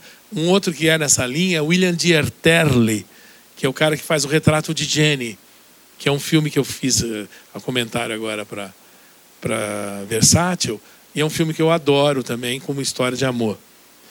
Bom, eu ia falar mal do Jean Renoir, que eu odeio também. Ah, uh, um outro cineasta que eu gosto muito, fora também dos padrões, é Stanley Donen, que era, foi o companheiro do, do Jenny Kelly no, no Cantando na Chuva, portanto já era bom, mas sozinho ele fez alguns filmes fantásticos. Eu adoro Charada, eu acho que é, um, é o melhor Hitchcock que o Hitchcock não fez. Gente, que história bem narrada, que charme, Audrey Hepburn e, e Cary Grant. E eu adoro um outro filme dele com Audrey Hepburn, que é Um Caminho para Dois, Two for the Road, que não, não tem DVD no Brasil, mas saiu nos Estados Unidos. É um filme absolutamente ousado. Eu acho que Stanley Donen é um cara para rever a filmografia dele. Tem coisas muito interessantes e, uh, e pouco admiradas. Bob Fosse é um cara que eu admiro muito. Era um coreógrafo absolutamente original, diferente, conseguiu fazer. Enfim, não precisa nem falar muito dele, porque é venerado hoje em dia. E os filmes dele eram muito interessantes também. Ah, no francês eu falei no Novelle Vague, não falei do Alain René. Eu acho que mais que o Truffaut, eu sou René. Eu acho que mesmo agora que ele está cego e consegue fazer cinema, né, quando ele morrer a gente vai ver, vai vão contar que ele está cego, né? Porque hoje em dia ficam dizendo está mais ou menos cego, mas ele faz esse último filme agora, Medos Públicos, né? E não Virtudes Privadas, como é que é? É isso? Mas o que ele fez com Mariembá, embora eu confesso que eu ainda não entenda integralmente, mas é maravilhoso, né? E todos os filmes que ele faz, Meu Tio da América, dali em diante, ele. Ah, tem um outro filme que eu adoro, que é Providence, dele. Eu acho que ele é o grande, um grande revolucionário de, da narrativa, e mesmo hoje, ele voltando ao teatro, como ele está fazendo, eu acho ainda um excepcional. Eu não falei de musical e vocês, de uma certa maneira, esperam isso, né? Por que, que eu gosto de musical? Por que, que eu fui contra a corrente? Vocês verem todas as críticas hoje dos musicais da Metro que passaram no Brasil, eles acabavam. Eles chamavam a de baleia, que era uma expressão que se usava para quem era gorda. Eles achavam completamente idiota. O Rubem Biafra foi um dos pouquíssimos que se insurgiu contra isso e mostrava as qualidades. Hoje a gente já sabe que eram obras-primas, não precisa dizer. Mas eu acho que também a, roda, a Rosa Púrpura do Cairo, de uma certa maneira, o Woody Allen colocou isso. Que é a vida dela está difícil, está muito ruim, e ela vai, você vai ver o musical do Fred Astaire e do e Ginger. No outro filme ele bota os irmãos Marx também, né? Uh, e o cinema e a comédia te ajudam também a viver. Eu sempre falo, quer dizer, no dia que a minha mãe morreu, eu fui para o meu home theater e pus musical para me ajudar a suportar aquele momento, no caso. Uh, e a, eu acho que o musical é um pouco isso. Ele me ajuda a suportar a vida, os embates da vida, as coisas, as, os, as coisas, os momentos tristes. Ele é fantasia? Sim. E que está errado com fantasia? Eu acho que a gente deve ao Woody Allen uh, ter passado para essa nova geração a aceitação da fantasia, porque até então o Partido Comunista e, e tudo aquilo dizia que não pode. Você tem que pegar a realidade, você tem que modificar a realidade. Eu concordo plenamente que você tem que modificar a realidade. Mas uma das formas de modificar é transformá-la em fantasia, sabe? Para torná-la suportável. Uh, e, de uma certa maneira, é isso. Foi Hollywood com, criando um mundo como deveria ser e não como ele é, que é que derruba, que acaba com o comunismo, na verdade, da União Soviética. Derruba o muro de Berlim. É, é a vontade de, de, de ser igual a Hollywood, ser capitalista como Hollywood. Uh, sem entrando no mérito, mas uh, quem ganhou a guerra não foi foi Hollywood, na verdade, não foi não foi os Estados Unidos, foi a cultura americana, que não é exatamente a mesma coisa. Eu eu queria falar do Blade Runner também, que eu acho que Blade Runner é um filme importante, porque ele criou o conceito do cult, do filme que uh, não é consagrado no momento e tem problema, encontra o público mais tarde. Esse era um conceito que não existia antes. antes. O filme estreava e, e, sabe, John Ford achava que os filmes dele nunca mais iam ser exibidos em lugar nenhum. Ninguém foi capaz de prever que existia televisão e depois o cinema diversão ia virar arte. Foi preciso no Velho Vague fazer esse trabalho. Bom, acabou acontecendo isso. E foi esse conceito de cult. O primeiro que cristaliza é o Blade Runner. É um filme que os contemporâneos se assustam, não conseguem ver. Havia casos antigos assim, sei lá, Mágico de Oz é um filme assim, que é fracasso na estreia e vai criando público com o passar do tempo. Mas, mas é o Blade Runner que cria o conceito cult para as novas gerações. E é um filme brilhante também, né? Embora eu, eu sou do contra, eu gosto da primeira versão. Eu gosto da versão que passou no cinema. Eu não gosto da versão do diretor do Ridley Scott. Eu, como eu gosto de filme no ar, eu gosto da narrativa, eu gosto da primeira pessoa, eu gosto do cara narrando a história. Para mim, me toca isso. Bom, eu deixei para o final falar do cinema brasileiro. Uma vez me perguntaram: você gosta do cinema brasileiro? Eu fiquei tão chocado com essa pergunta que eu não consegui entender. Eu falei, gente, porque existe essa possibilidade de não gostar do cinema brasileiro? Para minha cabeça, para minha geração, não, não, não era possível. Porque a gente nasceu vendo o filme brasileiro. Eu nasci com a chanchada, vendo a chanchada. E adorava a chanchada. Adorava Eliana Macedo. E um dos grandes traumas meus é não ter conhecido Eliana Macedo. Antes ela morreu cedo e era amiga do Silvio de Abreu, podia ter ido com ele na casa dela. E eu, ela foi uma grande estrela do cinema brasileiro, talvez a primeira grande estrela do cinema brasileiro. Ela era namoradinha do Brasil. a chanchada tinha aquilo que a gente precisa, que eu acho, que é comédia, que é humor, até a crítica social que se fazia, e tinha música, que é uma coisa absolutamente fundamental na vida da gente. Dá para viver sem a música. E ela é herança de uma coisa que eu também gosto, que era teatro revista, né? De uma certa maneira, ela era também um, uma transposição para a tela do teatro revista. Um pouco esquete, um pouco episódico, etc. E tal. O cinema brasileiro, eu, eu consegui acompanhar ele praticamente todo. Da Vera Cruz eu vi Sim a Moça, eu não vi os, os filmes menores, mas eu vi Cangaceiro, Sim a Moça, Uh, e gosto muito do, do, do, que, do, que, eles faziam também. Por que, que tem que acabar, né? Por que, que no Brasil tudo acaba e a próxima geração nega aquilo que tinha? Por que, que não se aproveitam as lições e, e, e gera uma coisa seguinte? Essa mania brasileira de destruir tudo. Por que, que a gente cria Paulínia e vem o outro que vai destruir Paulínia? Não é? E estava lá no Cinema Novo, e surpreendentemente até, adorei Terra em Transe. Eu acho que Terra em Transe é um filme absolutamente seminal, absolutamente criativo, absolutamente atual ainda. E que pena que o, que o Glauber Rocha foi enlouquecendo, né? Que pena, ele era um talento tão grande. Que pena que, que havia umas. A, a, talvez a perseguição política, talvez uma série de coisas, acabaram levando ele a, a se extremar cada vez mais. Mas eu acho Terra em Transe um filme magnífico também. Eu acho o retrato do Brasil, continuo a achar a maneira que foi feita. E do cinema novo, eu gostava muito dos primeiros filmes de Cacá Diegues, Grande Cidade. Eu gostava muito de Menino de Engenho, de Walter Lima Júnior, que é um cara que eu gosto muito até hoje. Talvez do cinema novo, o cara que melhor resistiu. Mas é que é, é a questão de geração também, né? Vocês imaginam que em Santos para esses filmes passaram, era, passarem era difícil, porque não dava público. Né? É era um momento onde o exibidor passava esses filmes para simplesmente provar que cinema brasileiro não dá público.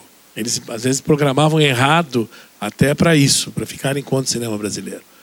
Vidas Secas era um grande filme também. Uh, eu sempre me dei muito bem com o cinema brasileiro. Eu sempre adorei as nossas atrizes. Eu conheci Leila Diniz muito cedo. Tem a bendita foto com o Leon lá na praia, né? Eu, a Leila. A Leila me chamava de Rubão, era amigo de Leila. Uh, morreu muito cedo também, era uma pessoa excepcional. Glauci Rocha era outra grande atriz maravilhosa, morreu muito cedo. Alessi Rocha, irmã do Glauber, era outra figura sensacional, também morreu muito cedo. A gente teve falta de sorte. Adriana Prieto era uma outra figura, morreu com 22 anos só, desastre automóvel. Então a gente não teve muito essa sorte. Então, sim, eu não, eu não consigo conceber alguém uh, não gostar do cinema brasileiro. Para mim, uh, mesmo que o filme seja ruim, eu gosto. É engraçado isso. Mas eu sempre tive a tendência de falar a verdade, no caso. Muita gente me, me xingou, dizendo que eu era vendido ao cinema americano, etc. E, tal. e um a um, eles voltaram e vieram me pedir desculpas. Eu preciso criar inimigos novos, inclusive, agora. Porque todos os inimigos antigos reconheceram o trabalho que eu fui feito, a seriedade. E que eles tinham feito filme ruim mesmo. Até Neville de Almeida reconheceu isso. Até a Tizuka Yamazaki, que comprou briga comigo, hoje é amiga também. Eu protejo ela e tudo, não tem nada disso. Porque eu acho que é tão difícil fazer cinema que realmente eu não tenho como não ver qualquer filme brasileiro como uma forma de heroísmo. Eu acho sim que, que somos heróis de fazer filmes nas condições que fazemos, com as dificuldades que temos. Para esses críticos depois debocharem, o cara passa cinco anos fazendo um filme, e aí eu faço uma piadinha em cima dizendo: ah, é, que pobreza, pronto, acabou com o filme. Uh, e com a leviandade que, a imprensa trata um pouco a imprensa, a, o cinema brasileiro. Uh, sim, eu acho que são heróis. Eu acho que muitos não têm talento. Eu acho que muitos têm talento. E eu prefiro confiar nos jovens. Eu, eu acho que o cinema, com exceção talvez do Walter Lima Júnior, que eu acho que ainda que é um veterano e faz alguma coisa, eu, eu queria ver a voz dos jovens. Eu queria ver o que essa gente que tem trazido uma linguagem nova para o cinema brasileiro, que tem trazido uma vitalidade. E por isso que eu recebi. Fernando Meirelles já tem 50 anos, mas é, mas é um jovem, né? Eu acho que o Valtinho, quando o Salles conduziu a carreira dele muito bem, é, é bem interessante. É, eu, eu gostei muito do, do filme do Carl Hamburger, por exemplo, o ano que saímos em férias. Mas hoje já mudou, né? Hoje em dia a gente é uma coisa mais institucional, né? Já não, não é mais por aí. Eu gosto até de Mazarop, para dizer a verdade. Eu acho que os primeiros filmes do Mazarop eram ótimos. E se lamenta alguma coisa é não é não ter filme de, de Mazarop. Outro dia eu fui ver o filme lá do Kevin Costner, aquele Confissões de um cara de pau, é uma coisa assim, que era um, o filme era bom, o título que é horrível. E eu fiquei o tempo todo vendo, gente, se fosse o Mazarop, dava uma sátira política brasileira tão divertida. Que pena que a gente não tem mais isso. Ah, eu deixei de falar muita coisa, mas já ultrapassei bem. Ó. Eu já vi que o Germano acabou o tape lá dele, nem tem mais tape para me gravar. Ah, então eu exagerei. Eu não sei se era isso que era para se fazer, mas eu acho que para mim os filmes e a minha vida se misturam de uma certa maneira. Eu acho que uh, se for possível servir de lição de vida, a lição de vida era um cara que um moleque gordinho, complexado, uh, com todos os problemas, com uma família repressora que não deixava trabalhar em cinema, que acho que isso tudo era era proibido porque é coisa de vagabunda e de viado, uh, e que no fundo fez o que quis, que foi diziam para não fazer isso, eu falava, aham, virou e, e, por trás eu fazia o que eu queria e trabalhava para isso. É um cara que, que sabia que, que, que, aproveitou o tempo dele em Santos. Eu sabia, eu ia fazer diplomacia, aí eu fiz quatro faculdades ao mesmo tempo. Uma delas história, que eu não sabia nem que eu era, eu gostava. Hoje eu vejo que a coleção Aplauso nada mais é do que um exercício de história. Porém, não tinha consciência disso. Uh, mas que se deixou levar por uma coisa que para mim era muito importante, que chamava-se intuição, que hoje ainda é muito forte. E é essa mesma pessoa que criou um espaço e uma profissão que não tinha, que era o crítico de cinema na televisão. É, essa pessoa, eu abri um espaço e pela minha própria existência criou-se é, e hoje dá para ver que era graças a mim, de eu existir, que cobria esse festival de cinema. Que a gente dava grandes entrevistas com, com atores e atrizes que não eram do, da, da Globo Filmes. Nos 12 anos que eu fiquei lá, uh, a cobertura de cinema existia por minha causa, pela minha presença lá. E hoje não cobrem cinema, por exemplo. E eu, se eu tenho alguma mágoa, tenho. É não ter tido seguidores. As pessoas hoje, 41 anos depois de eu ter feito, começado, que comecei em 67, na verdade, não tem um crítico que tenha me seguido, tenha aprendido as lições, que tenha conseguido equilibrar o cinema comercial com o cinema de arte, que tenha equilibrar o gosto pessoal com o gosto do público. Eu acho que, infelizmente, o crítico tem muito pouco respeito pelo, pelo público, pelo espectador, pelo leitor. Eu sempre tive essa preocupação. Eu quero conversar com ele, sim. Eu, eu, é um, um, diálogo constante. Se um filme que eu não gostei eh, foi sucesso, eu quero descobrir por quê. Errei eu ou errou o público? Por quê? Ou não há erro às vezes, às vezes é a incompreensão. Uh, eu, eu, lamento que esteja se cometendo os mesmos erros, que a crítica hoje seja tão fraca, a não ser pelas pessoas da minha geração, e que o cinema uh, ainda provoque as emoções, pelo menos tem isso de bom. Pelo menos ainda há uma, uma nova geração de blogueiros, o cinema ainda tem fãs, o cinema ainda faz as pessoas se apaixonarem por ele. Eu fui uma vítima do cinema, sim, mas é uma vítima feliz. Eu acho que eu tive uma vida feliz e, e vou ter uma velhice feliz por causa disso. Porque eu ainda continuo amando o cinema, eu continuo ainda trabalhando com uma bandeira de, de viva o cinema, vamos lutar por ele, sempre por ele. E eu sempre repito aquela frase que eu vi na, na França, muitos anos atrás: se você ama o cinema, você ama a vida. E vice-versa, né? Se você ama a vida, você ama o cinema também.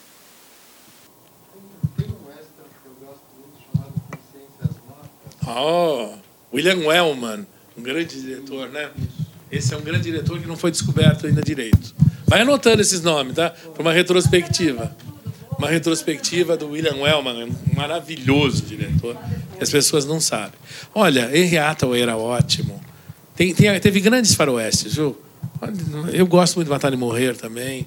Uh, Minha Vontade é Lei. Sabe um filme que eu adoro? Estigma da Crueldade, do Henry King com Gregory Peck. Lembra disso? Que ele sai matando os bandidos. Uh, tem filmes do, do, do Árvore dos Enforcados, do Delmer Davis. Tem grandes faroestes e é um gênero uh, pouco, pouco relembrado e hoje não, não, se, não se gosta tanto mais. Mas é uma pena, viu? Obrigado pela paciência, gente.